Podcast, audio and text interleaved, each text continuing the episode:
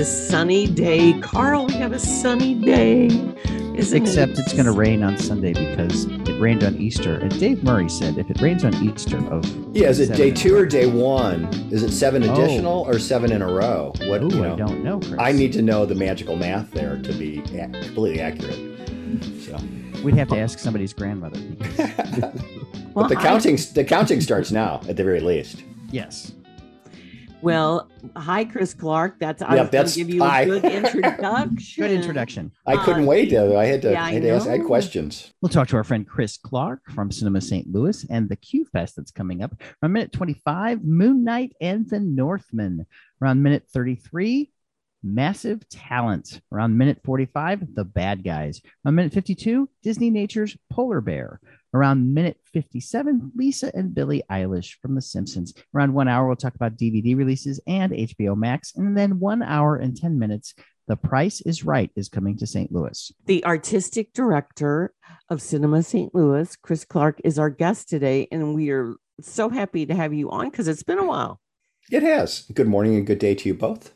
Nice to Yes, talk to you. we hear that you were at the Cleveland Film Festival. Yes, um, I've gone there many times um, over the years, as did my predecessor, um, uh, to their magnificent festival. This year was 46.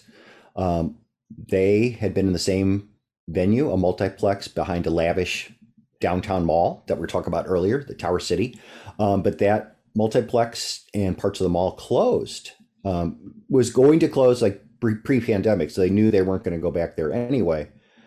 Um, so they were in this new uh, Playhouse Square is this lavish complex of theater spaces that are interconnected and they're just stunningly beautiful.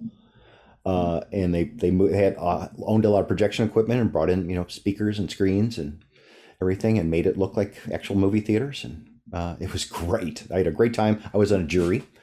I was on the austere Central and Eastern European jury. So a lot of those films are sad all the time, but you know.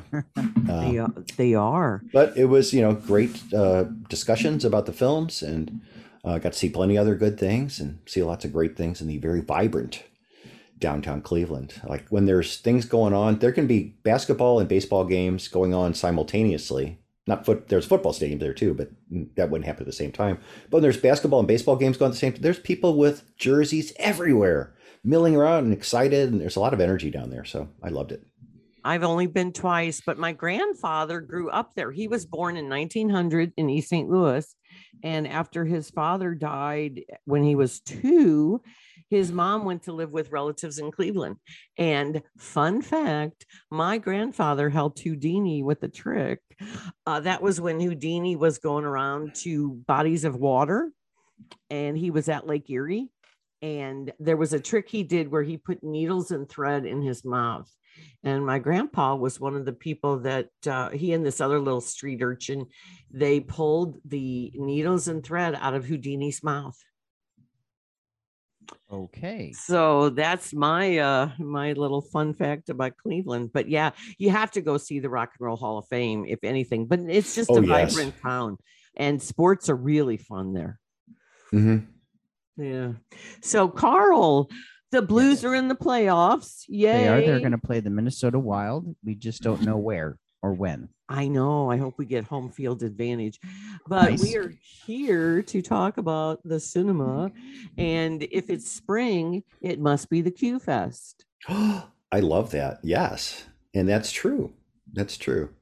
Um, yeah, QFest is comes uh, next weekend. Uh, starts on April 29th through May 5th. We're in a new place.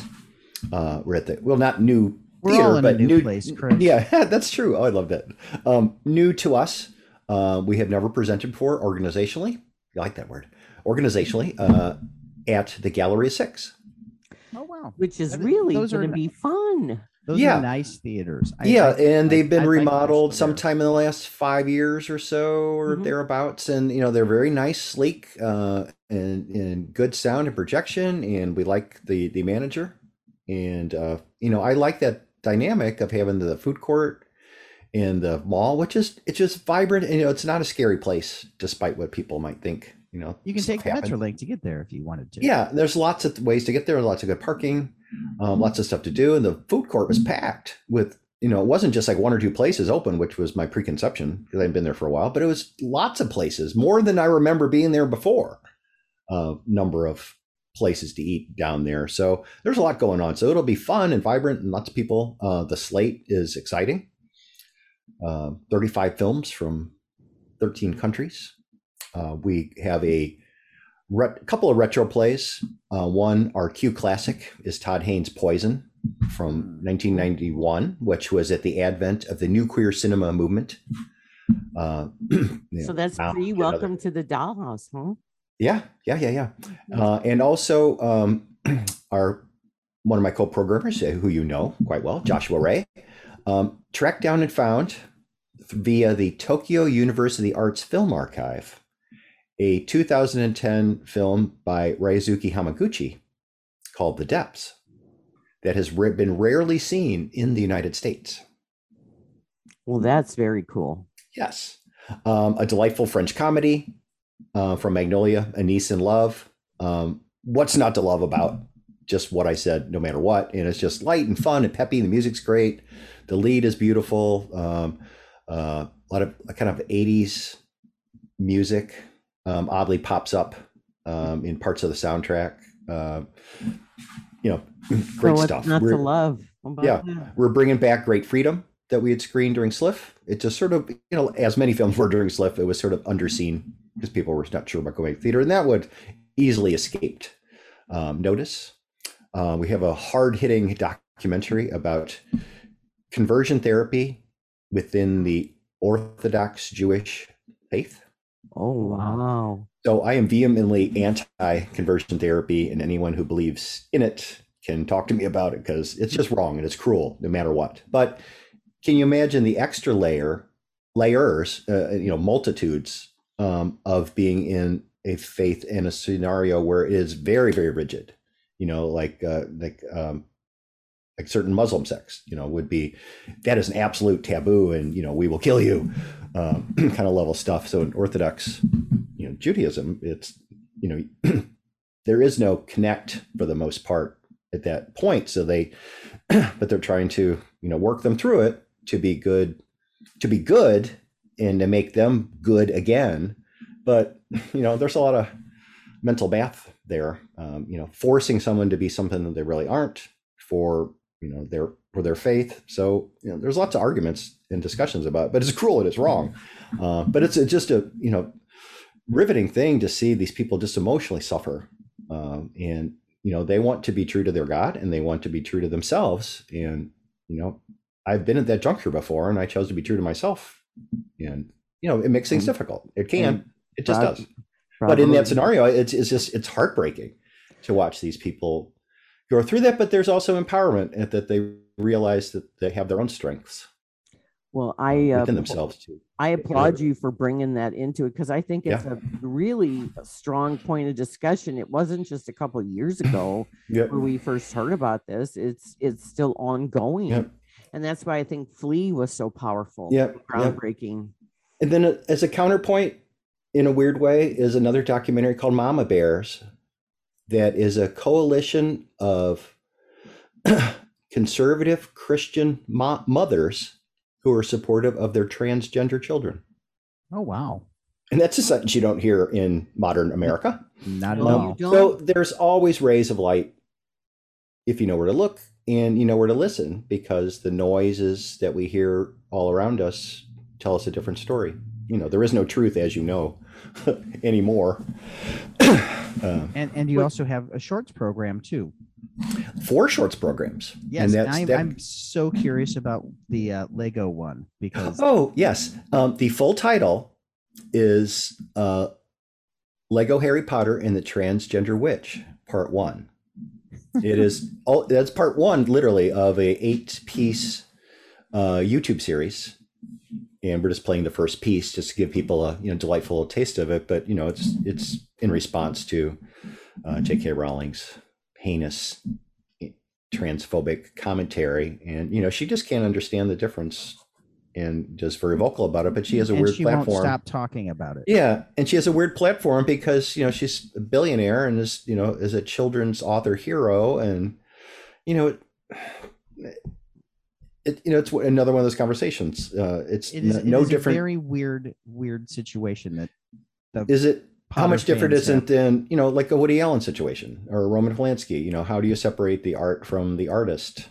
Uh, which is an increasing conversation we're having in modern times in the last ten years. You know, how do you do that, and should you do that, or do you just say just forget? Ah, you know, who cares anymore? Um, Well, uh, recent recently I had this discussion because of Fantastic Beasts. Yep. Not Oh, only yeah. Yep. with with uh, J.K. Rowling, but also because of Ezra Miller and uh, yeah, that Johnny fucking Depp guy. was Jeez, replaced. yeah. what is going on? or and Johnny then Depp. I had, and then uh, the Father Stu movie with Mel Gibson, and we just had Death on the Nile with Armie Hammer. So it's hard. I used to try to separate the art from the artist, but Mark now Wahlberg almost beat a, beat a man to death too. So he's Yeah. he's not so, he's not so nice either. Yeah, John there's Hamm lots set of somebody on fire. Yeah. So there's all this. this we can go on. Yeah, this blurry lines. But, but what I'm excited about is to see the progression of Q Fest from when you started. It was pretty daring. You got to admit that it was very 15 daring. years ago. You know what? I will admit that. Um, it was in you know if you remember this part of it, but I'll briefly go over it. Um, it was people approach me.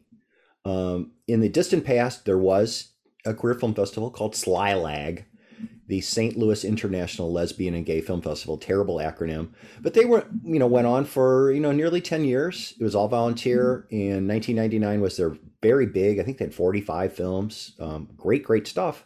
But they ran out of energy and money and lost a sponsor. And at that point, that made all the difference. They took a couple of years off, and then a couple became three, became five, became never. Well, in 2000, I popped up and became the artistic director at Cinema St. Louis and started putting LGBT programming into SLIFF. And fast forward to 2007, a couple of community organizers, ragtag bunch of people, um, wanted to start a new one. And would I help them? Sure. So it wasn't a Cinema St. Louis event, but we put it together. It was a coalition. You know, we didn't even have a 501c3. We just sort of, and it was so low rent and under the radar that it didn't matter at that point. We were going to ultimately form one, but ultimately, like happens in nonprofits, everybody got busy with their lives and walked away. I was the last Indian standing, which always happens to me. So, you know, with their agreement, say that anymore, Chris. Oh, um, last indigenous person standing, last Missourian standing. Oh, well, pick a pick a phrase. I'll, you know, I get in trouble like that all the time, and I don't mean to, but I just keep talking. um, Go ahead. It, it's it's the intent. You don't mean harm.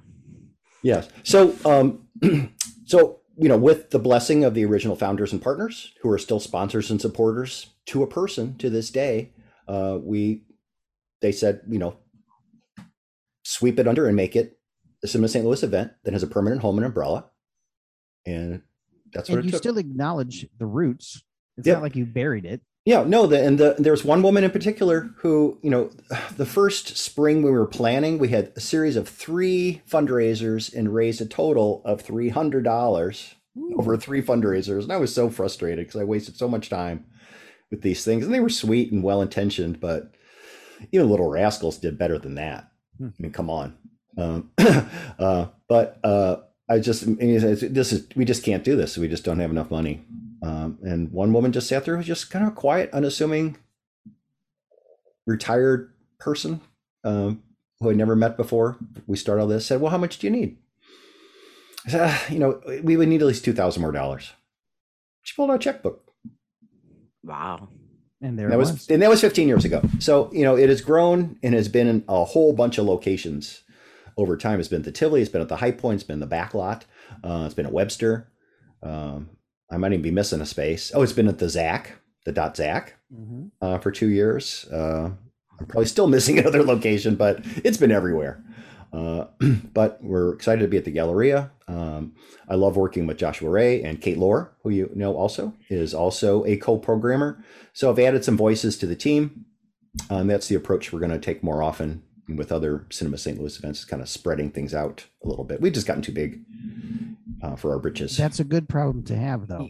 Yeah, and and Joshua was on KMOV last night. I- Yes. that's the He was on- on Wednesday. On choice. Oh, Wednesday, I think, yeah. I'm sorry, not Yeah. last night. I wasn't even watching. Yeah. Oh no, it's it's there's no time anymore either. No but- truth and no time. Yeah, but uh, so I'm watching the news, and there's Joshua Ray, Yep. and It's I exciting. like, oh, I know, and I was. I think that's going to be an ongoing thing too.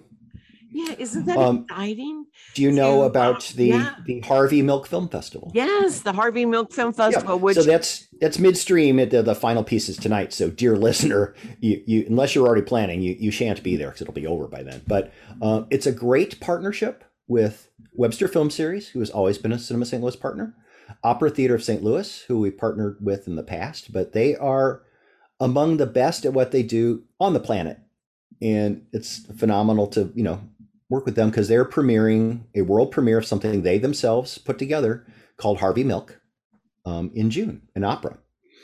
Uh, and also uh, the St. Louis LGBTQ Chamber of Commerce. If you didn't know that we had one, we do, I- which I I'm. I'm a member. And uh, so they helped put this piece together. Um, Ken Page is going to be on the panel. Uh, we're going to talk about um, the title of the panel is Sanctification of an Icon Through the Arts, Harvey Milk. Does the artistic license and portrayal of a historical figure is it true?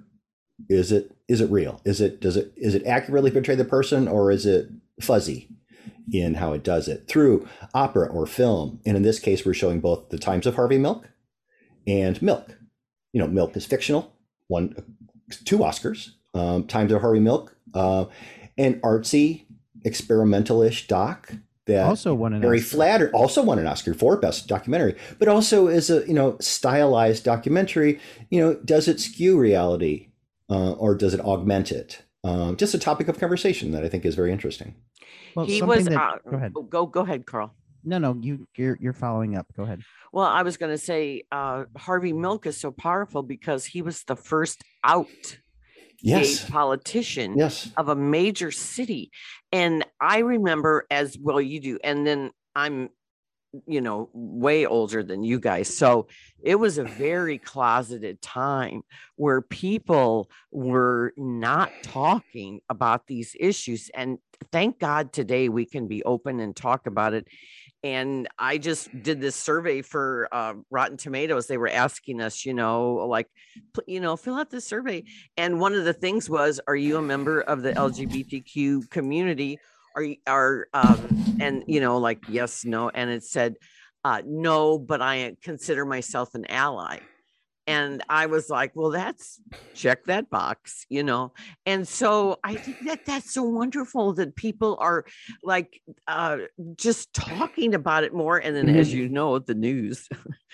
i you know i live with it every day um, so you know but i keep doing this because and i look i specifically look for uh, films that are empowering uh, there are lots of sad stories um, like the, Uh-huh. the children's hour is something that if it were a brand new film i, I may not choose to, to show that sad story but you know as an archival piece uh, certainly i might There are plenty uplifting films. Yes, well. there are plenty of uplifting stories. Um, even the tough topics like the therapy, uh, the conversion therapy doc I was talking about. I don't think I meant you mentioned the title. It's called The Therapy.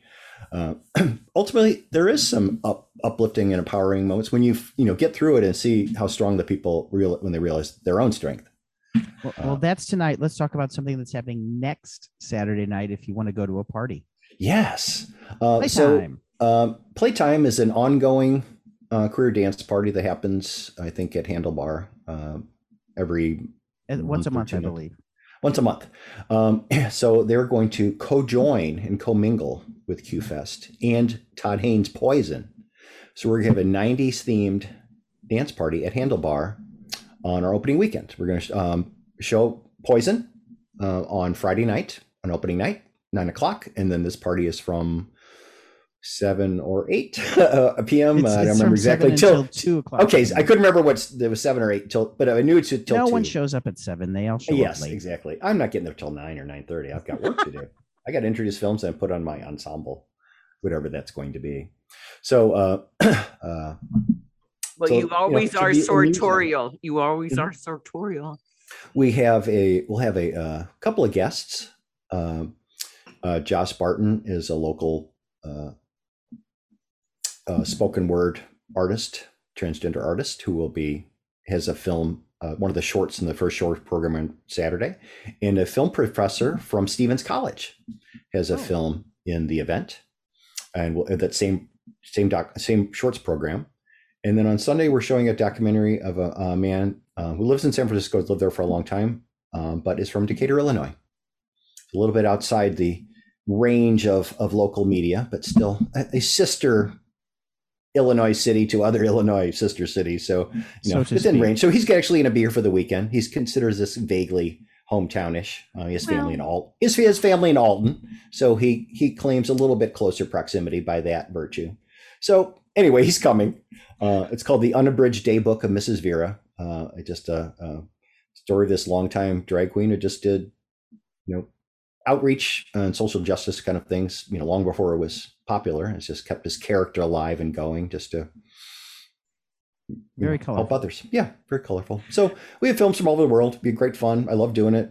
Um, Uh, do you find that you hear feed or great feedback from people about what this means to them and how they are affected by it in terms of like some people who maybe haven't felt comfortable with discussing this with their family and then they feel that now the time is ready after being inspired do you get that from people Not per se, but you know, we have a a, a smallish but very loyal following.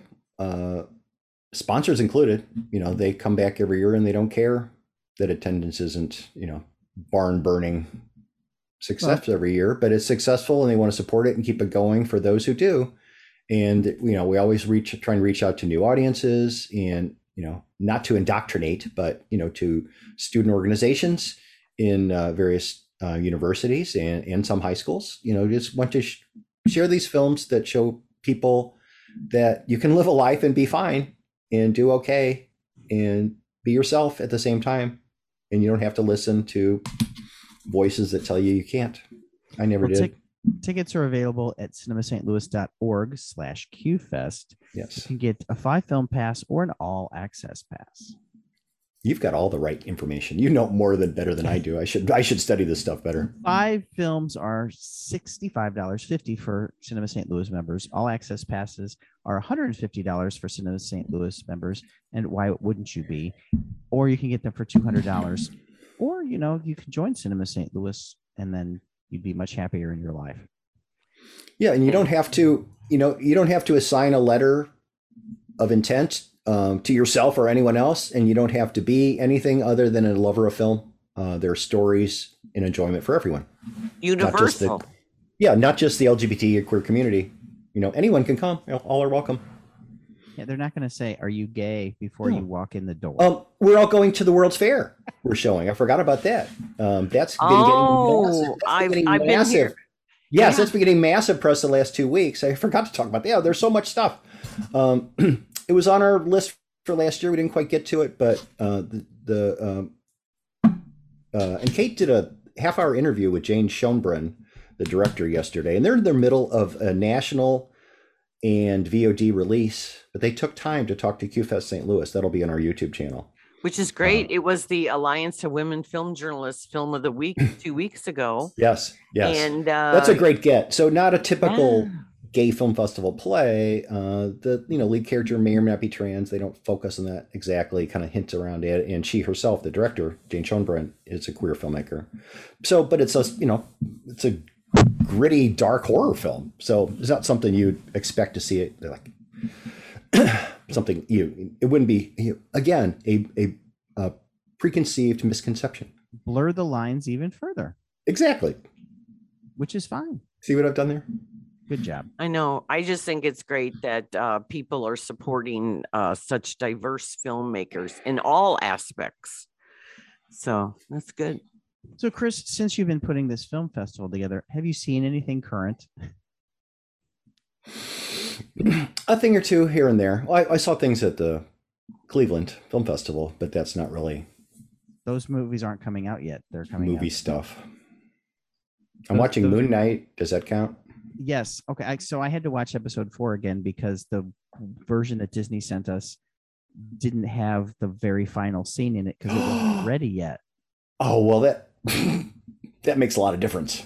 It does because I'm like, I don't get it, and then everyone's like, oh, and I'm like, well, let me watch the last 15 minutes again because it much it makes much more sense now. Are you talking about the hi? Hi, yes, Yes. the oh very yeah. last scene because they they sent it to us unfinished because it wasn't. Oh, So we were. I haven't watched it yet. without knowing. a great, great cliffhanger. Yeah. Um, But I watched partner it a month Adrian Looked it up. I- looked it up, and you know, to make sure that we knew who that who that It's really a is. thing, Yep. Yeah. and there are only two more episodes. Yeah. There's only eight. That's right. Well, speaking of Ethan Hawke, who's everywhere these days, but I don't mind. I'm glad he's working. Um, he plays King Aurvandil War-Raven in Robert Eggers' The Northman, which I watched the other day. And I appreciate Ro- Robert Eggers for his meticulous historical accuracy. The man has a singular vision, which is to be applauded. And we're now in 10th century Iceland. And there's uh, the Nordic, the Old Norse mythology and mysticism, because Eggers, in his previous two films, The Witch and The Lighthouse, you know, things are going to get weird. If you are paying attention, things will get weird because he is obsessed with how evil forces affect someone's destiny, fate, blah, blah, blah. So this little 10 year old boy, uh, the prince, sees his father slaughtered and his mother kidnapped by his uncle. Does it sound like Hamlet? Uh, that's intentional. And uh, then he vows vengeance. He spends his whole life focused on getting revenge and he becomes Alexander Skarsgård, who is a beast in this. He has bulked up. He's already really tall, and he has bulked up into this hunk of a man, and it's singular focused. Nicole Kidman is his mom. His uncle is I don't I don't know how to say Claes Bang, and he uh Willem Dafoe is the fool. Well, this And- story Hamlet is based on this Scandinavian myth. right, So this came first. right, because people think, oh, is this based on Hamlet? No, Everything is stolen from something else. right. But Hamlet was based on this story. Yep. Right. And a few little things change, but yes, that's true. And then Anya Taylor Joy plays the slave Olga of the Birch Forest, and uh, she's the love interest. So, Hold on. Uh, Alexander Skarsgård and Anya Taylor Joy. What is the age difference there? Like 30? no, Alexander's like 46. How old? Well, she okay, she's 26. Okay, 20 years. Let's that math is 20. but fun, Let me but double thi- check that. think about this in the HBO limited series Big Little Lies, Nicole Kidman was Alexander Skarsgård's wife. And here she's his mother. Uh, Oh, that's got a sting. That's got a sting. Punchline and Forrest Gump. Ooh, Sally Field. So yeah. So uh yeah. So um anyway, uh the the the cinematographer is the same. Jarin Blaschke as Lighthouse. He was Oscar nominated for that, and The Witch. The uh, uh the production design. They've all worked together. The only people that are new are the music scorers, Sebastian Gainsborough and uh Robin Carolan. And it's that propulsive drum beat, very ominous. It is steeped in blood and guts and very graphic. We got decapitations. It's this is not for the faint of heart.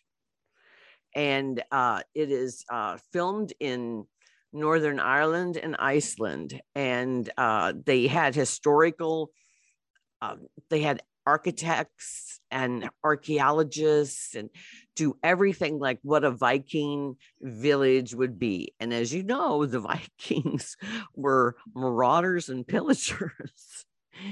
and so these aren't necessarily, you know, uh, touchy feely people.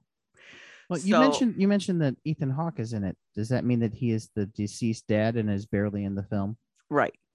Okay. Yes. This is what I've learned. I can't wait to see this. Um, I like these kind of stories. I'm a Skarsgård family fan, uh, father and the two brothers, and I loved True Blood. And ironically, do you remember what his character's name was in True Blood? Eric Northman. Eric Northman. That's right. So he is true to type, and he was, you know, he was like a Viking descent, I think. Yeah, he was a thousand year old Viking vampire. Yeah. So this is Yeah. this is you know kind of playing to type. Uh, I know. original. Well, he, he's he's he's Swedish. Um, Well, E- I- he's- Eggers he's- probably said, "Hmm, I probably have the perfect person in mind." Yep. Yeah. Yeah. Well, he's you know when he's on a talk show because he loves being on Colbert. He's very charming and playful, and then he plays these serious guys. Usually the suave guy, Mhm. but with issues Yeah. like you know the abusive husband, and then in. uh uh oh god i'm blanking on his movies but i actually liked him in tarzan and he was panned for tarzan but Hmm. he's trying he hasn't made his mark yet in the big blockbusters he hasn't um like uh kong versus godzilla he's just a scientist in that you know that takes uh, a back seat to the cgi and so i think he's best when he's in these small indies and are just different kinds of films. And he'll he'll do these little supporting parts he was uh, he just in the comedy long shot with uh, Mhm. Charlize Theron remember he was like a prime minister and stuff well anyway he's he's good I like him he's fine everybody in this Nicole Kidman actually gives the best performance And Bjork.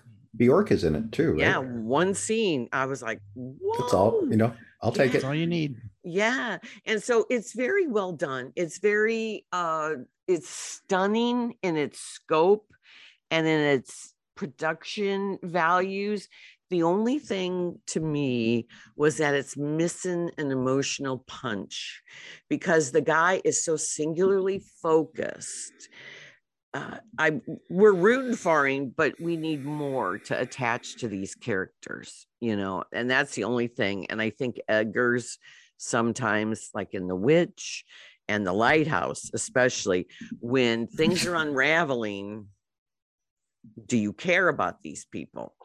Yeah, yeah, that makes a difference in a story. If you know you're not supposed to or don't want to, um, you know, can you still remain attached emotionally in any level, even if you know you're not? If they're heinous, you know you're not supposed to. You has to be some hook to keep you interested. You know, wanting them to perish or hoping they don't. Yeah. speak, speaking of hooks, are we supposed to call this massive talent, or are we just, just supposed to call it the unbearable weight of massive talent? The unbearable weight of massive talent. But they just keep calling it massive talent. Yeah, well, Because the unbearable weight of all those extra words weighed down on them. That's the answer. Well, um, they did not screen it for us, even though uh, Steph Raven, our friend, lives in Minnesota, and they s- Lionsgate screened it for them in Minneapolis. Huh.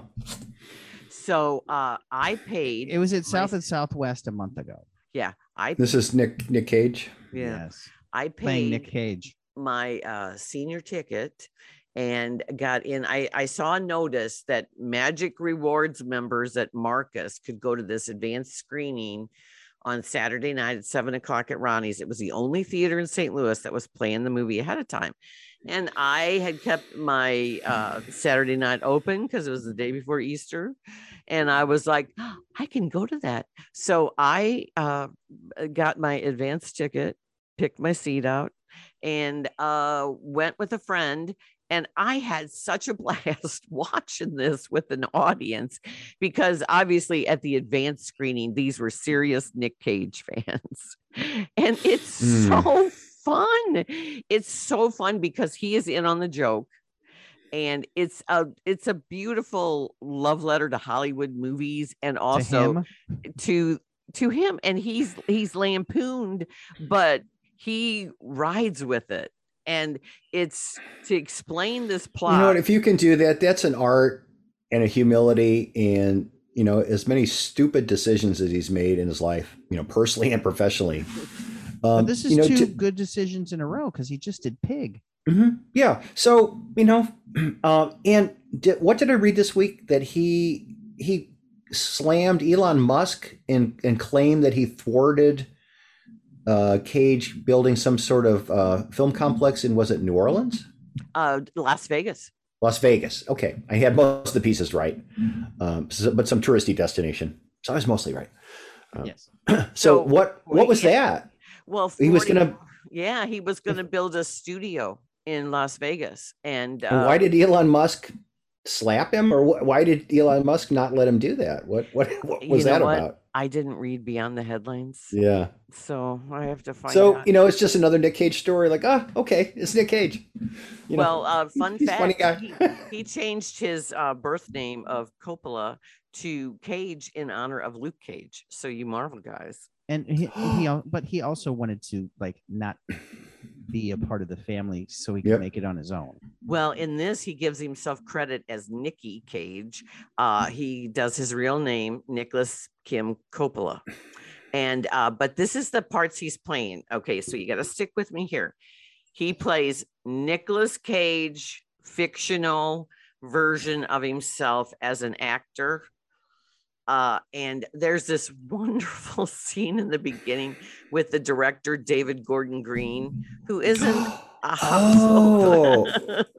oh, he's an interesting, weird, nervous guy. I met him once at Ebert Fest oh, really? a long Yeah. time ago, like 20 years ago. He is an odd duck, but Well, man, he comes up with some just Oh, interesting, when he not always palatable, but yeah, yeah, but he, he, but he, you know, is a creative vision that there isn't anyone else quite like him.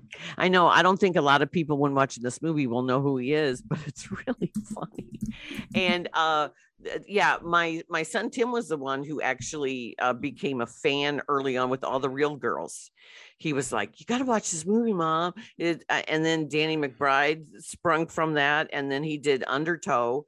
And but Roger Ebert, speaking of, is the one who championed. He and Siskel championed his first movie, George Washington and uh and then of course they put undertow as one of their favorite films of the year so i bet that's why it was an ebert fest hmm. Okay, so I looked it up. Um, Nick was going to put the studio outside of Las Vegas, but they built a Tesla plant there and they diverted all the water that was going to be out in the desert to the Tesla plant. Oh, So they couldn't have a movie studio because they'd have to import water. Mm. and and, it, and Nick Cage says it's not. It they didn't. It wasn't Elon Musk's fault. It was the city and the city planning. Yeah. right. It was Nevada and Vegas. It wasn't. Elon Musk had nothing to do with it and probably didn't know anything about it. But still, it's funnier that way if he tells it that way. Sure sure Sure. so so he plays this fictional actor well he plays a version of nick cage who needs work wants work uh you know the story is he made all these terrible movies because he was in massive debt he bought like a castle and also he has been married five times Do you know what? You know what that's a riff on? Do you know what he used to own Mm-mm. in New Orleans? He owned the home of serial killer. Uh, I can't remember first name, Madame Lalaurie, uh, who was Wow. uh, the woman who was she was featured in in one of the American Horror Story series, but Kathy Bates played her. But this is a real person who tortured, maimed, and mutilated a series uh, of slaves and humans and kept them in this, you know, in the attic of this house where she, you know, and bathed in blood. And this is a real person, but he owned her house for a period of time, I think, until he lost it in a tax settlement. So he's definitely eccentric but you know, yes, so in- it all adds up. It all adds up. Well, in 40 years, I was going through his his oeuvre and uh, you know, raising Arizona. And uh of course he won an Oscar for leaving Las Vegas and then he was nominated for adaptation and he should have been nominated for Pig and that's St. Louis Film Critics Best Actor last year.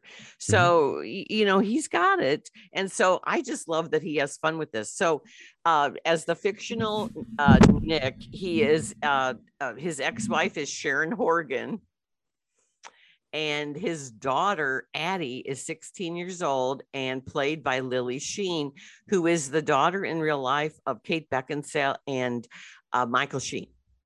Okay. And There are a uh, lot of Sheens to Yeah, that Sheen, not those Sheens. Okay. yeah, Yeah. yeah, Like have a distinction. the distinction. British Sheens. the British Yes. Sheens. And so uh, there's Put a Sheen on it. yeah. Well, Which where does the funny is- Mandalorian come in? Mm, uh, the Mandalorian comes in as Javi Gutierrez. Uh, oh, so Neil Patrick Harris plays Nick Cage's agent. Oh, this just gets better. Wow. And Okay.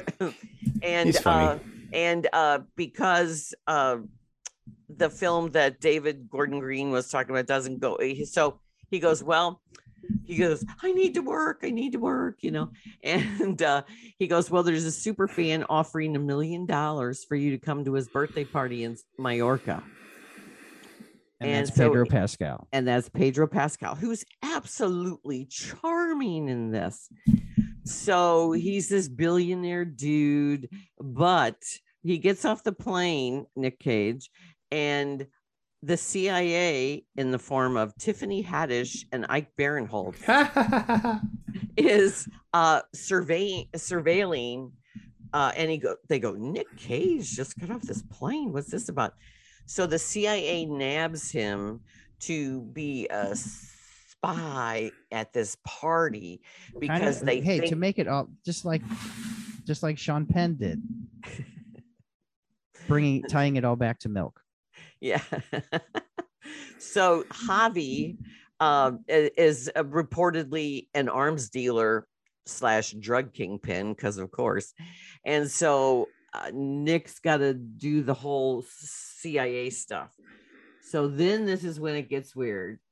Wait, hold on. It gets weird then. Well, it's already weird because there's this fictional uh, illusion, Nikki Cage, which is a de-aged uh, Cage back in his like Valley Girl. Uh, Ooh, I bet that's horrifying to look at.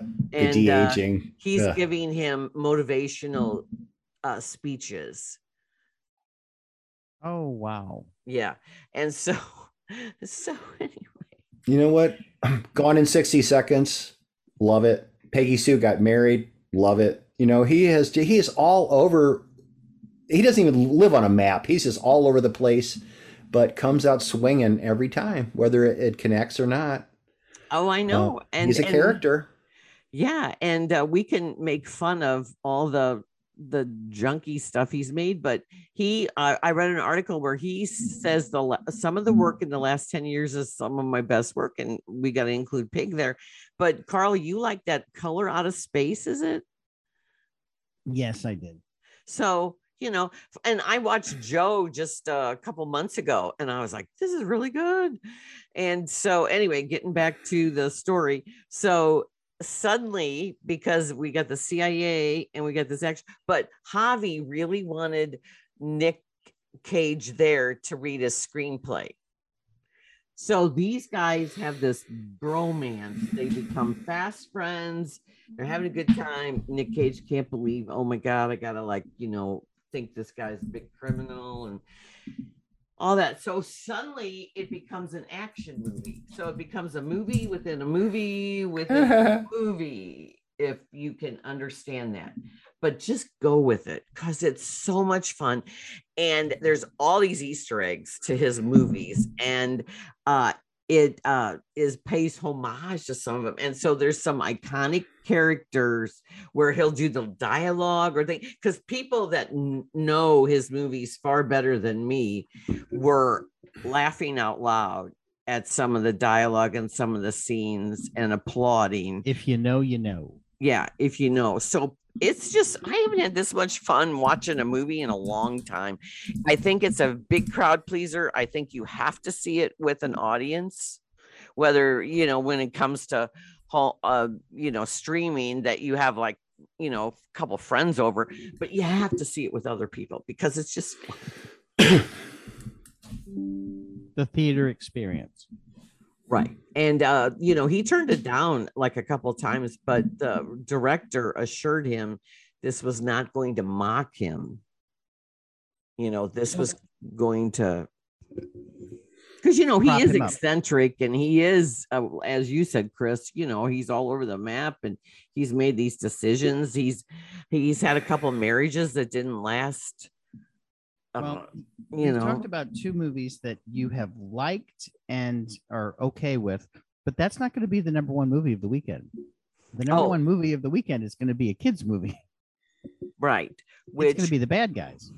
which i uh, was expecting not to like because our dear friend max Voisey didn't like it and he has Well, a he took his son to it. Yeah, because, he has know, a 10 year old.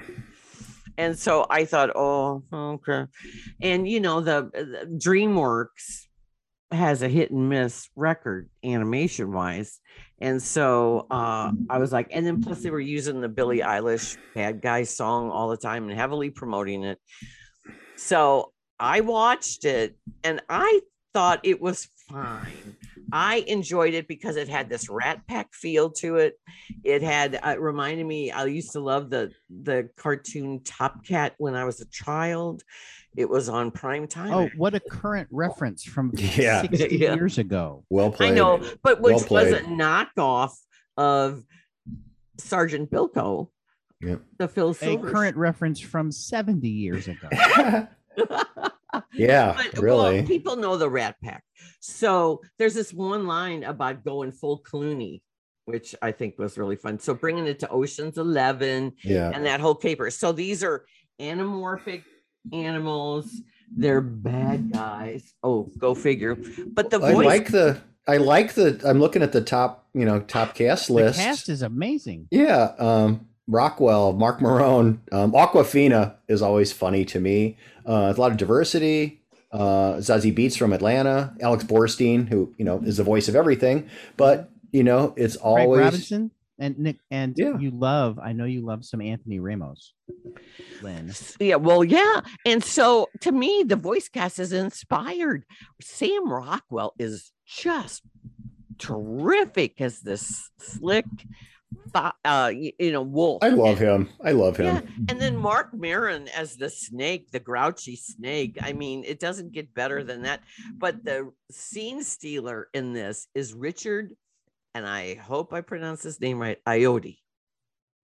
He's a British dude, and he- Yeah, I know who that is. Sure. yeah, he plays. He's known for a lot of improv comedy. He plays Professor Marmalade, who's getting this philanthropic award.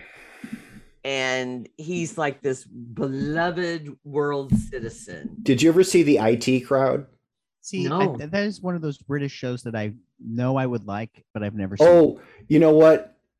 Treat yourself, you know, in your spare time at your leisure, of course, because not like you don't have anything to do, but you will be rewarded by taking a chance on this goofy, quirky, hilarious comedy. And who is the other half of that? Isn't it uh, Chris O'Dowd? I bet it is. Um, but It it's worth it's worth it, even just for a couple. yeah, it's it is really Chris funny. O'Dowd. And if Okay. people would know him, he was the other Jerry in Soul. Yeah, so he's a rising star on this side of the pond. You know, it's Yeah. been in British TV and, and the like for a while, but is popping up and good for him. Yeah, he plays this. Uh, he plays it all British smarminess and snobbiness as this uh, pontificating professor, and he is going to teach the bad guys how to go good. So uh, they have, and he's a little guinea pig. So it, it's it's just it's just I enjoyed it. I don't know if little kids will get it because it's uh, the the guy who wrote it wrote Tropic Thunder and Idiocracy. So I'm oh there. wow. Okay. I'm That's a there. little heady for kids. I know. So Well, they're not going to see either of those movies. But, but it's but it's also based on like a children's book series, so Right. it's got a built-in. oh, oh, Yeah, So, so even it's- better. I yeah, did that, that I didn't know. I've not been a child for a while. Yeah, so it's a, a Australian book author, and he did these Mm. illustrated graphic novels for kids, and so that's the whole plot, and it's still going on. I think he started it in 2015, so it's that. But I uh, in, enjoyed it. It's for kids. It's got the sight gags. It's got the uh, exaggeration. It's got the Fast and Furious type car chases. Well, and Etan Cohen wrote it. Right, Ethan Cohen. Hmm. He's the one, Mhm. and so he's got a pretty good track record. So I think it's uh, layered enough to have the stuff for for uh, adults, and then the goofy stuff for kids. And uh, I enjoyed it. It's not layered like Pixar. It doesn't have any kind of message or anything. It's just fun, and I'm fine with that. It's a kids movie. It's not for you. But see, Can that's ask the you- thing. Max's son didn't care for it. Well, he he's got uh, he's got a refined taste, even though he's ten years old because of his father. Because Max takes him to good movies. Yeah, and so I can see that. You know, some of it's very. I mean, it's very broad, and some of it, like the piranha, uh, uh, farts a lot, and so uh, that, and you know, uh, they all have their little specialties as criminals. And uh, Awkwafina, for instance, is a tarantula, but she's the IT person, and they call her Webs. Webs. Oh, she's the I have web an I have an. Awkwafina question. She's over last year or so. She's been accused of misappropriating her speech patterns by sounding, I guess, blackish in, kind of she was a street. rapper. Yeah. So it she grew up in a certain neighborhood. You know, I, don't- I don't think She's from Que- She's Nora from Queens. Nora from Queens, which is a great show, a great, great show. So I think that's unfair criticism that, you know, she has created this character. Maybe her day to day speech isn't quite like that, but it, she's playing a part. And is it stealing? No, it was her world she grew up in. That's how everybody talked. White girls, too. Mhm. So in uh, Queens. in Queens, yeah. So, you know, leave her alone. I love Awkwafina. I will fight Oh. for Awkwafina. Oh yeah. Oh yeah. And Well, and she's speaking of some- Awkwafina, you know, she was in two Disney movies last year, May- maybe three. She was in because she was in Shang Chi. Yes. was in Raya, and was Oh, she that's in some- right. when she had something else. Well, anyway, um, that takes us to Disney, which who, which it's got to be which because Disney is not a person anymore. It is a, it is a being. Uh, Disney every year puts out a movie on Earth Day, Disneynature, and this year it was Polar Bear, and these Disney nature films are. They're always top notch, but sometimes they're like must see and other times are this is something that's going to be in the background. They sent they sent us polar bear. And lynn what did you think I enjoyed it, but actually, uh, the documentary, the making of featurette called Bear Witness. yes which is right if you're on disney plus right now there the entire feed is nothing but disney nature stuff right now so bear witness is right next to polar bear on your menu which you have to watch that as soon as you watch Polar Bear, you have to watch Bear Witness because it's the tale of uh, how they made the movie. Three years, uh, just 200 hours film. It shows this film crew, and we are talking Antarctic. We're talking uh, an archipelago in the North Pole. Now, uh, the polar bear story, we all know about the climate change and the ice melting and everything. So this takes uh, Mama Bear and her two little cubs on a journey. Catherine Keener narrates the girl cub.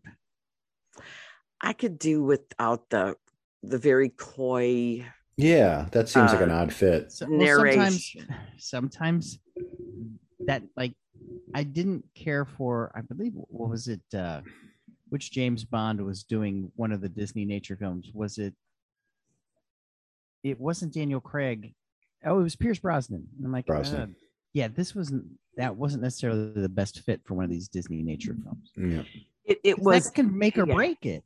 I know it's very cutesy in terms of like, you know, uh playing uh with different co- and then when when the the male bear starts going after the girl bear, you know, I think I'm being courted. You know, that kind of Okay. Oh my God. Yeah. Does Werner Herzog pop up anywhere? And is any is anyone eaten? Is anyone eaten at any point? That's what I want to know. Uh, well, there's a whale they try to get, No, and it's then not a human. it's not a uh, person. Yeah, and then uh, the but then uh, all of a sudden a dead whale, a beluga whale, uh, washes ashore, and all the polar bears have a big feast. It's kind of with the blubber and everything. And so, yeah, they were just like munching for days on that. And then uh, there is uh, this, I don't know what you call a herd of walruses, but uh, this is like the birthing time. So they have all these little cubs.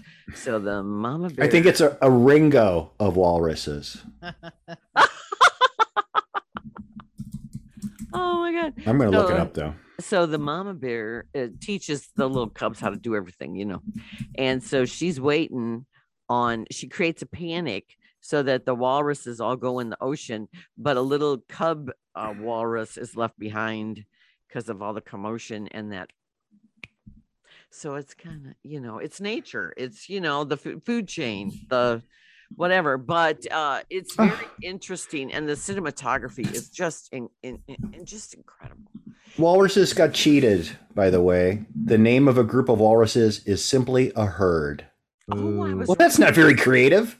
No, I was right when I said a herd of walruses. Yeah. that's but okay. uh But I thought, you know, usually there's something more colorful, you know, for a group. a So, murder of walrus. yeah. Yeah.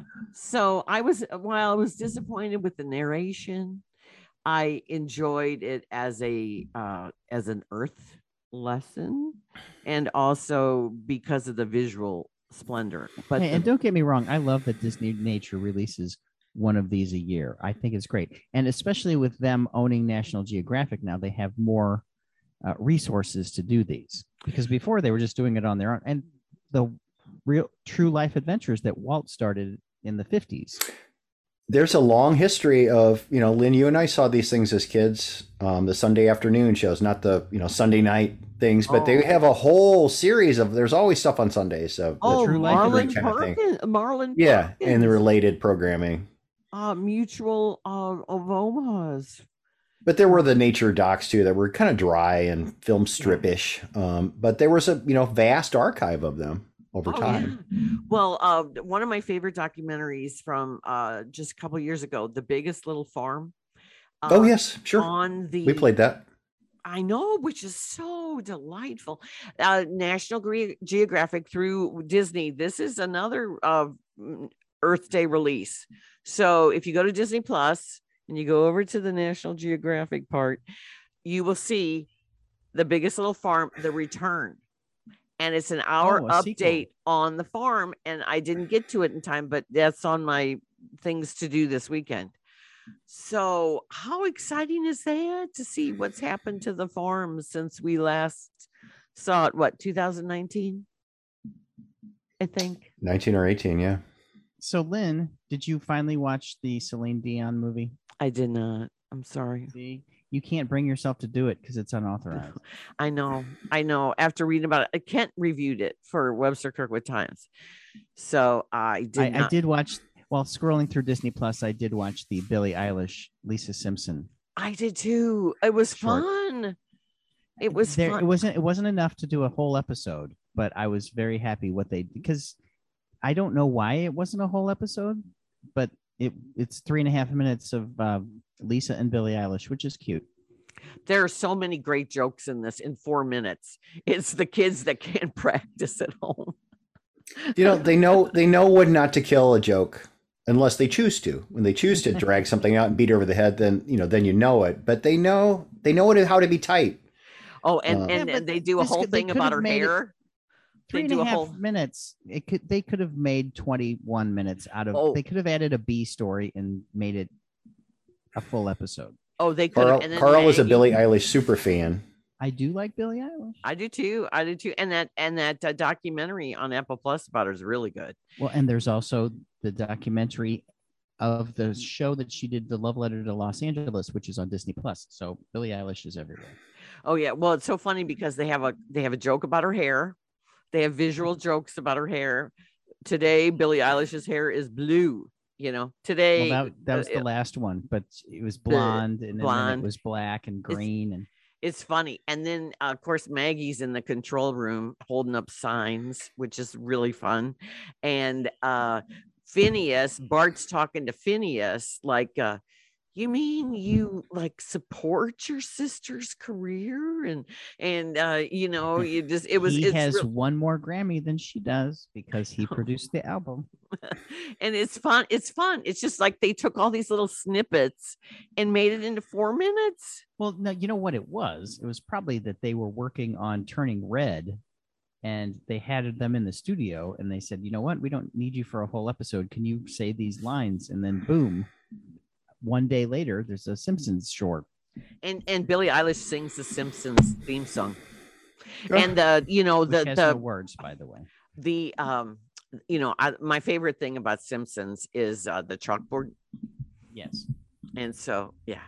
So it's There's- it's there's just it's just so ins- it's just inspired. And it's it's just fun. And then of course Moe anytime you have a scene at Moe's it's just the best So, Chris, what ha- what can you preview for us, or something that you've seen in the last well at the film festival in Cleveland? What that you think is going to be huge, or not necessarily huge? Something that you liked the most, or huge? Pick one. Uh, the favorite film that I saw uh, won the Audience Choice Award.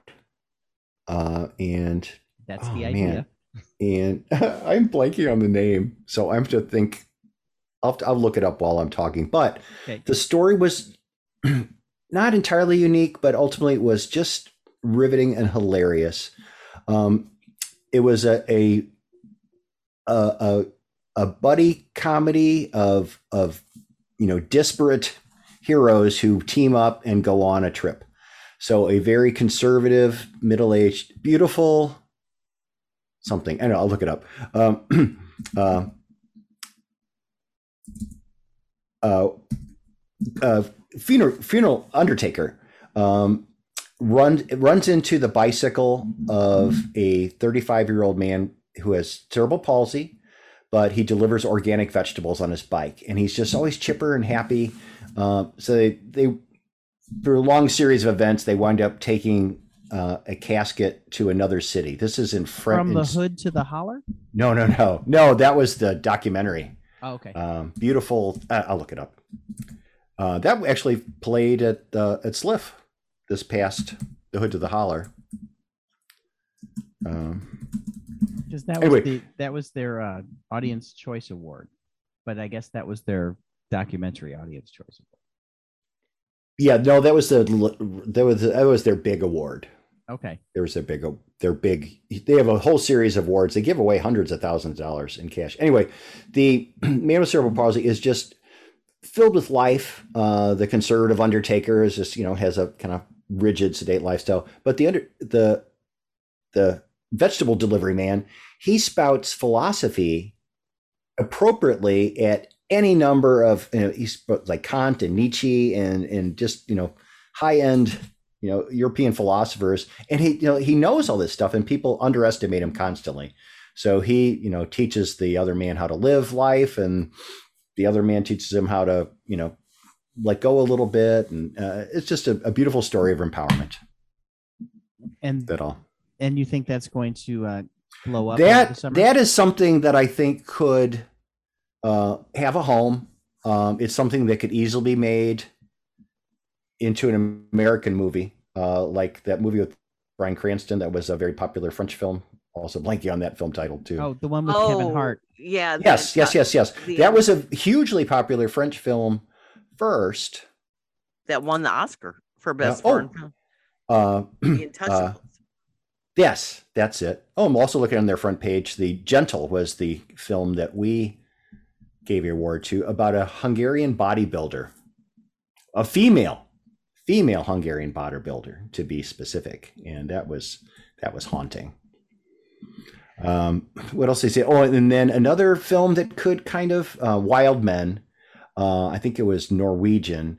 A man who just got tired of his life, didn't tell his wife, um, just was living in the woods on his own, but trying to live as a Viking and had arrows and tried to hunt things, but eventually get hungry and go down to the convenience store and get stuff. Um, he runs into a person on the lam from some drug dealers and they kind of team up. And it's another weird buddy picture that was just utterly hilarious. about escaping, you know, the bad guys. Uh, Well, and then well, I've just been starting to watch the missions and stuff too. oh wow, Oh yeah. you're always in it. I'm always in it. because uh, the showcase is uh, this summer and Yes. the s- uh, SLIFF I'm already scheduled for one of the golden anniversaries during SLIFF and I'm excited about Yep. that. Beautiful Minds was the film I was talking about. Beautiful Minds. Beautiful Minds, and that's something Minds, that could be French made and- into French and Uh, e- Swiss. yeah, easily made into you know an American story. Uh, it's just a universal tale of empowerment and hilarity. So those are the big comedies. Uh-huh. Well, one of Carl and the DVD releases this week. Uh the movie The King's Daughter, which was one of the worst movies I've ever seen. Uh, if if you like to watch bad movies and laugh, it, you can. Because it wasn't it out? Wasn't it out? Uh, it wasn't it made seven years ago and eight like, years ago. eight years ago, and the people that uh, were in this film they got married and have a child that is almost as old as the film. Yes. Persistence, persistence. Yeah. And it's it's hilarious. It's so bad. Oh, Chris, you would just love this movie. It's called, I mean, in a bad way. It's called The King's Daughter. Why would watch I? It's- it's- it's why hey, would I hey, hate Pierce this? Brosnan's in it. Yeah, Pierce Brosnan plays King Louis uh, with rock star hair. Yeah, it's interesting. And then uh, the Batman is on HBO. It, well, it was on. HBO Max on Monday. It's on HBO proper tonight. Aha. So So, you- for all so of you, Now you can pause it and go to the bathroom. And Uh, like, I or can- spent I spent six hours the other day watching this three hour film because I kept stopping and doing anything else. I'd walk well, the you dog. could I'd have eat. left before they got into uh, Gotham's Madison Square Garden. I took a anything- nap for a long period of time. I could have let it run and come back an hour later and not missed much. No, if No. you if you stop it was the film, boring. if you stop the film at the time they go to whatever Madison Square Garden is, that the movie's already over. Yeah. the seawall, they could have avoided the whole seawall thing. And then people argue with me, no, they did, they needed that. And I go, no, they didn't. No, no, they No. did not. No, and then they didn't really.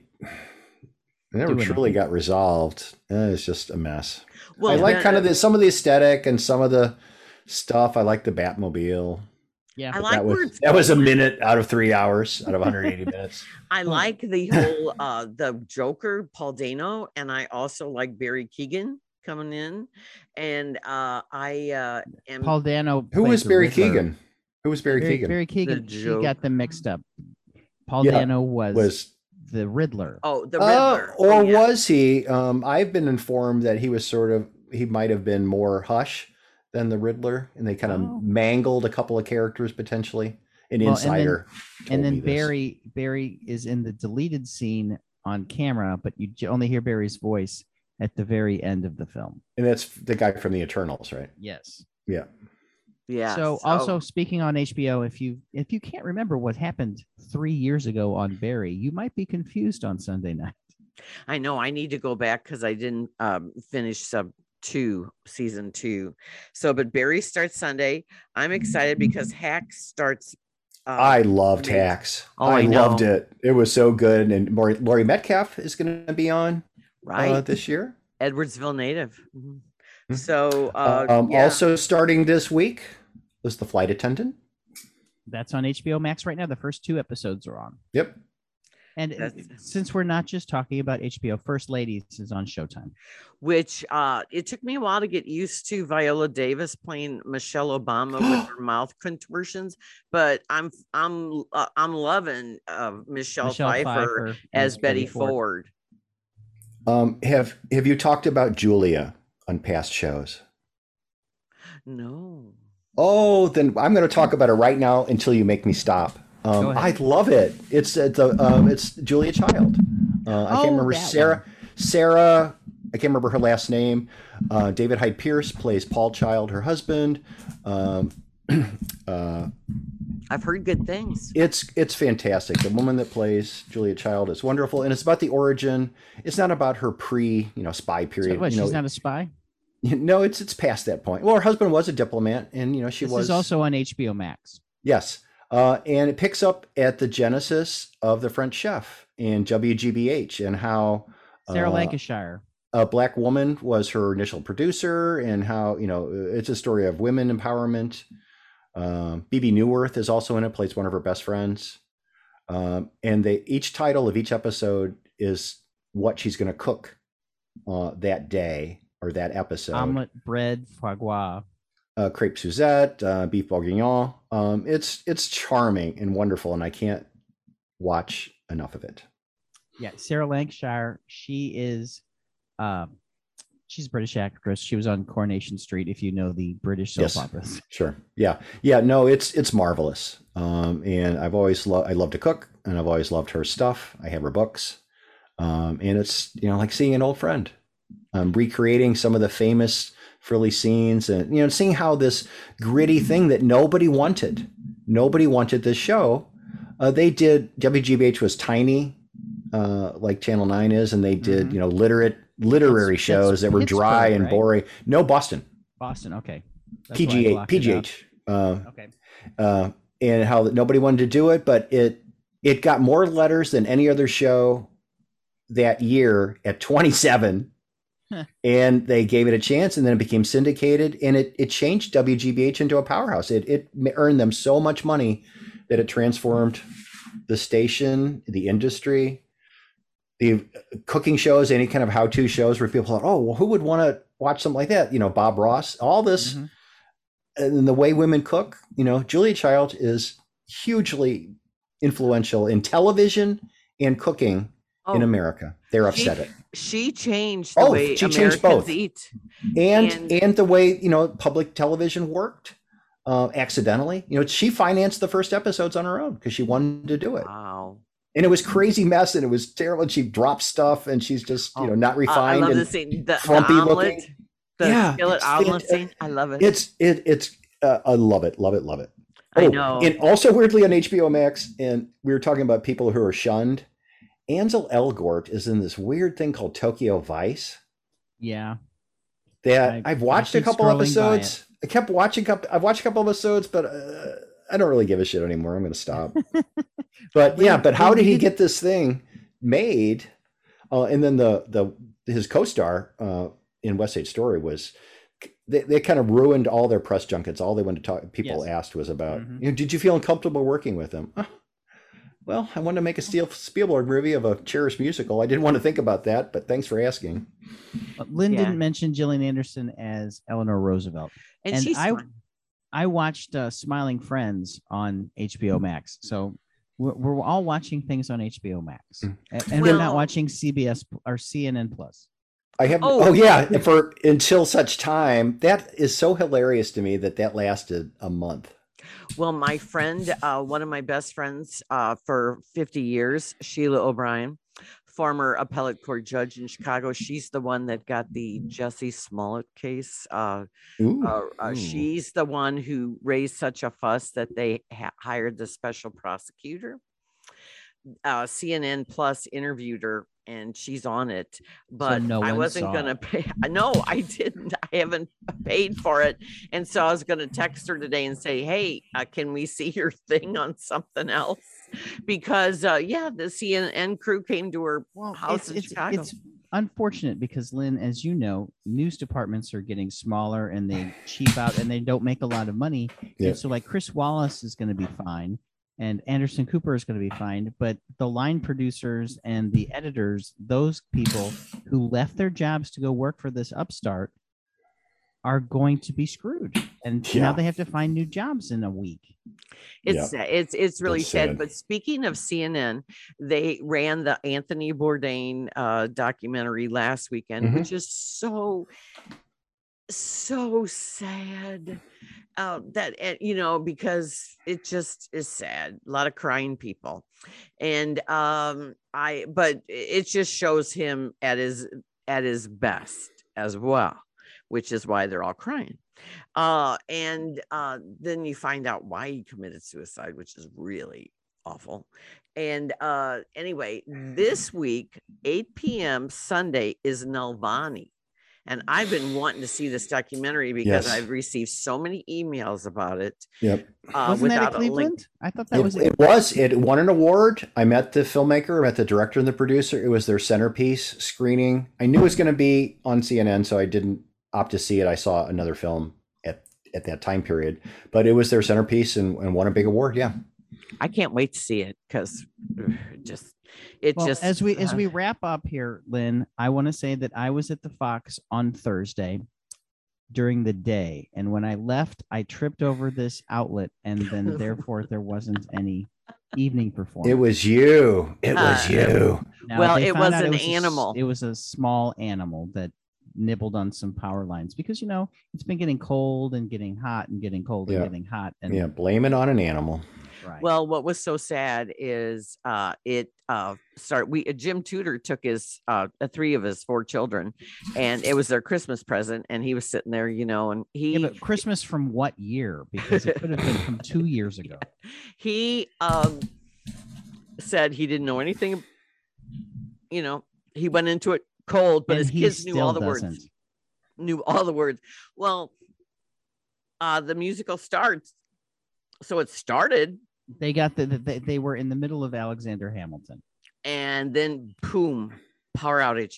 So on the news, the it emergency led, lights. it led the KMOV news that night because people sat there for 45 minutes without knowing anything.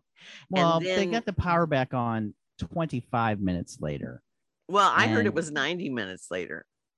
Okay, It was 200 minutes later. We'll keep Yeah. changing Well, the no, they that, had that the doesn't mean that they could have the show reset by then. Yeah, the generator. So they sent everybody home. I can't imagine if you came from a far distance and you spent a lot of dough going to dinner and blah blah blah. well, and it's then- it's here for another month, so right. Well, everybody's going to be accommodated.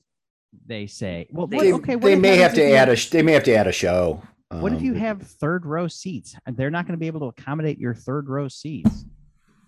Yeah, I know it's kind of sad, but I am enjoying that so many people didn't see it the first time around, and now we're seeing it, and they're all calling me or texting me and going, I have now seen "Oh it my three times.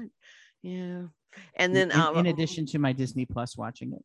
I was going to say, I highly recommend everybody. Some people saw it on Disney Plus and wanted to see it live, which to me is a great compliment. And uh, I'm excited. But real quick, what's going on in St. Louis? The Price is Right is coming on George Gray's Thursday. in town. And George Gray will be in town, who is a native. And uh, I actually was on Price is Right a couple of years ago. I mean, I didn't get picked. My sister got Your picked. sister got picked. Yeah. Where is it going to be? The Fox? Uh, No, I think it's at the casino. No, I oh, thought it it Ballpark, Village. Ballpark Ballpark- Village. Yeah. Yeah, Ballpark because Oh. I'm, I'm gonna go anyway. On that big stage in the main. Yes. Yeah. Wow. Okay. Interesting. Yeah. And there will be prizes to be won. I think the main prize is ten thousand dollars. Yeah, I heard $10,000. George Georgia was on with Mark Reardon because they're buddies. He's on like Reardon once a month, but he was on in studio with him playing The Price is Wrong. Aha. Well, it. I think it's gonna be fun, and he's just he grew up in Ballwin, and uh, so he he does come back from time to time. Oh, when we were there for the taping, which is a very long day in the Bob Barker studio, uh, we had to sit there because there was some you know drew comes out everybody comes out you know they uh there was a technical difficulty It's not like Jeopardy where they can do five in one day. They, Yeah. No This no. this was This a is a little, this a little more pizzazz and and uh and- it's so loud in there. My sister couldn't hear. We were yelling at it but it's so loud in there. That's the one thing you notice is how loud it is. But they had to stop the show because there was this technical problem and it took a long time. It took so much time where they started recruiting people out of the audience to sing on stage and it was like a it was like a karaoke night without the karaoke and then some of the staff members came out and sang and they eh, gave us a granola bar there was some intern's job to go run by 200 of whatever you can find. What food do we have next door? Yeah God. and uh and then uh they Maybe it was a prize they're supposed to give to somebody this ripped open boxes on stage. yeah drew went back Rice to his aroni for dressing room. everyone. drew went back to his dressing room but george stayed out there and talked to us so we were yelling at him because we were kind of in the back and we were yelling at him go cardinals you know and stuff to get his attention like we're from st louis you know and so we had a pleasant exchange with him but it was like known for being like the longest taping of a show like ever in their history and afterwards uh my sister uh, because she was uh not get picked she actually got a got some money she had to go to the office and sign things and they gave us deli Well, they make you pay the taxes like right away.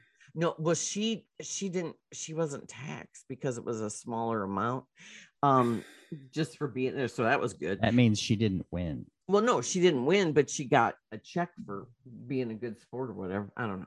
Well, anyway, um, they had stood out there. They ordered from a local deli, and they stood out there with sandwiches on trays as we were leaving. Like, here, you poor people, you were here for four hours. We're giving you a sandwich.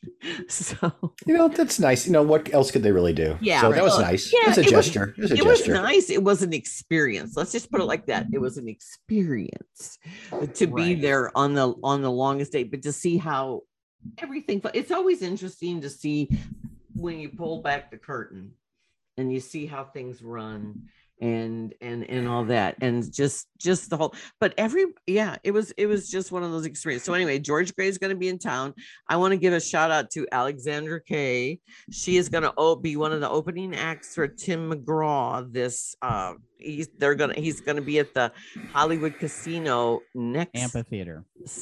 oh yeah amphitheater Yeah, it's not, he's not going to be at the casino. He's going to Yeah. be at the amphitheater. Next Saturday, April 30th. Uh, she is from Waterloo, Illinois, and I knew her back when she was Lexi Kikorian because I directed her in community theater. And uh, she has carved a niche as a rising country star. And uh, she's adorable. She's she's great. I'm so happy for her because Tim McGraw called her himself Wow. and asked her to be one of his opening acts because she has taken advantage of social media and she does a every morning while she's making her coffee she does a thing called coffee covers and she sings covers You know what? That's good for her. And, you know, that's what it takes to be patient. You know, you, if you do stuff like that, you got to do it for a long time and then maybe you'll get noticed and maybe you won't. But, you know, she stuck it in there. Good for her. That's the STL hustle. I know. From 1883 and Taylor Sheridan. yeah and uh, taylor sheridan's been in the news a lot lately about uh, striking gold with uh, yellowstone And, And, 1888 um, and- Orlando Watson, perhaps you know him, Chris. He was a local producer and he died of cancer at age 45. And uh, Kevin Johnson of the Post did a lovely tribute to him. And apparently, he's the reason some of the big stars came to St. Louis. He was a promoter. Mm. He worked with Nelly a lot, but he brought like Mm. Megan Thee Stallion to town and everybody was devastated. 45 years old Yeah.